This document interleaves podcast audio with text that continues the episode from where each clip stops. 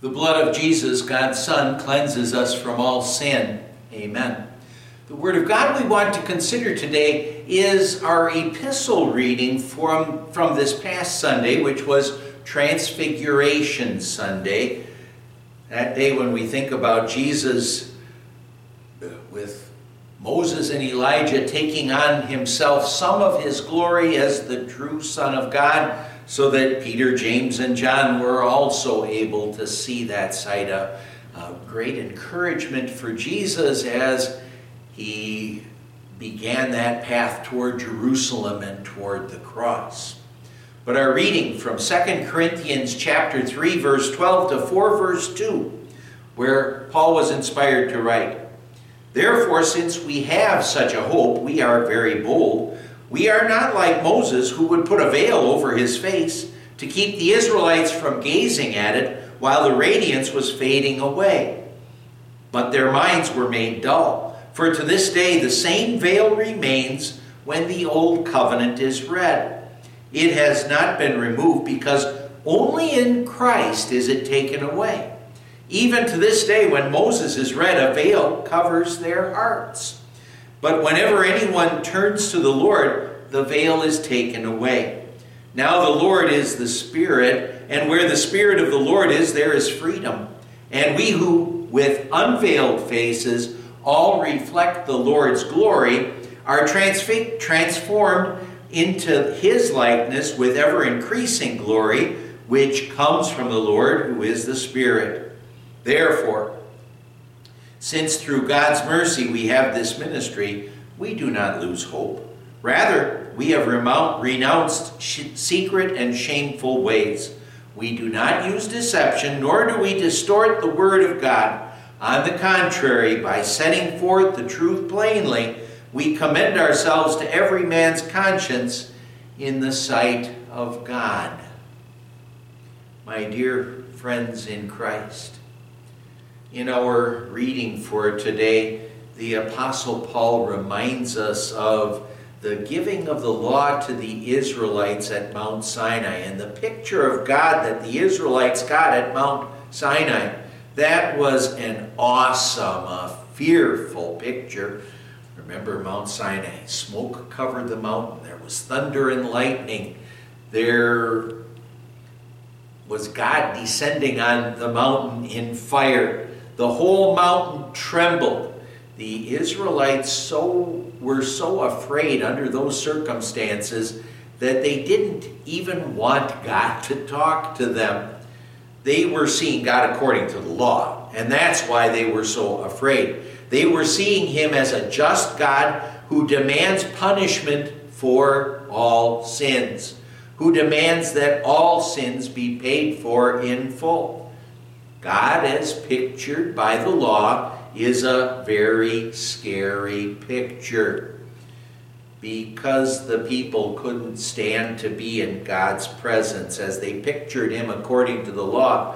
Well, what God did is God had Moses come to him on the mountain so that God could give to Moses the law to relay to the people. While while Moses was in the Lord's presence on Mount Sinai, well, he also couldn't be fully in God's presence because the glory would have been too great for him, the sinful Moses, to handle. But some of the glory of God wore off, you could say, rubbed off on Moses, so that when Moses came down from the mountain, his face glowed from being in the presence of the glory of God. Well, when he would, when Moses would speak to the people and would relay to them God's law, what he would do is, well, normally he had a veil covering his face. When he spoke the words of God to the people, he took the veil off of his face. And he did that to, well, let the people see that glory. He wanted them to know that that glory reminded them this was God's law that was be, being spoken to them. And it reminded them, it reminded them of how the fear of the Lord needed to be in them, that they needed to see God as a God who hated sin and demanded that sins be paid for. they saw that fear. They got that fear in their hearts.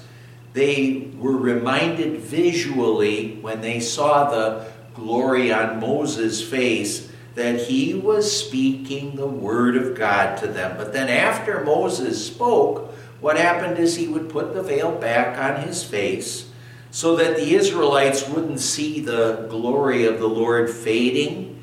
And that was so that the people would continue to honor Moses as God's representative, even though God's rubbed off glory was fading away, disappearing. The fading glory on Moses' face reminds us of the fading glory of God's law. Now, God's law, a glorious teaching. It is the Word of God, actually, of course. But the Word, the, but the law of God doesn't give us eternal hope. It can actually give us no hope at all. It shows us our sins. It, it condemns us. It says, all have sinned and fall short of the glory of God. It says the wages of sin is death. The law's purpose always has been to show us that we need help. It prepares us then to hear the gospel's more glorious message. It gets us to see our lost and condemned situation so then we appreciate the wonderful gospel message. Tragically, Many people in our world use the law for the wrong purpose. Paul says, But their minds were made dull, for to this day the same veil remains when the old covenant is read.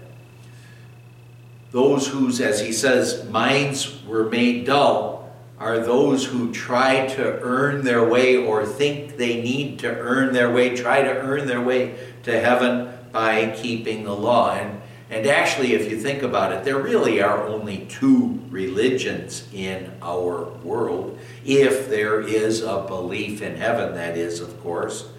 One is that a person has to try to earn his way to heaven, has to earn his way to heaven by his good works. And the other religion is Christianity. That a person is saved not by what he does, but only by what Christ has done every unbeliever actually falls into the category of trying to earn or think they need to try to earn their way to heaven if they are to get to heaven. And that person, he pictures God wrongly, of course. He may see God as so demanding or overbearing that he despairs of any effort to get to heaven. Or maybe he may picture God as being kind of wishy washy, thinking that even though God says we need to be perfect, yet he'll be satisfied with our often futile attempts to keep God's law. These pictures of God, of course, are wrong. They're wrong. Unbelievers will always have the wrong picture of God And we believers will at times have a confused picture of God if our faith is weak and not growing. We all have this tendency to believe that our worship lives, our prayers, our Bible study, and our entire lives, if we're trying to be believing children of God, that somehow or other they do end up helping us to earn heaven. But see, it's only through faithful, regular use of the gospel that God is transfigured for us so that we can see our gracious God as our only and certain way to eternal life. God is pictured by the law. That's a scary picture. Be so very thankful that you can also and especially picture God by the gospel, knowing His grace and love, knowing His forgiveness. Amen. Let's pray. Lord God, Heavenly Father, when we look at ourselves and then look at you according to the law, we have to be scared to death. Thank you for also giving us the picture of you from the gospel so we know your grace, mercy, and love and your heaven. We pray in Jesus' name. Amen. The grace of our Lord Jesus Christ and the love of God the Father and the fellowship of the Holy Spirit be with you always. Amen.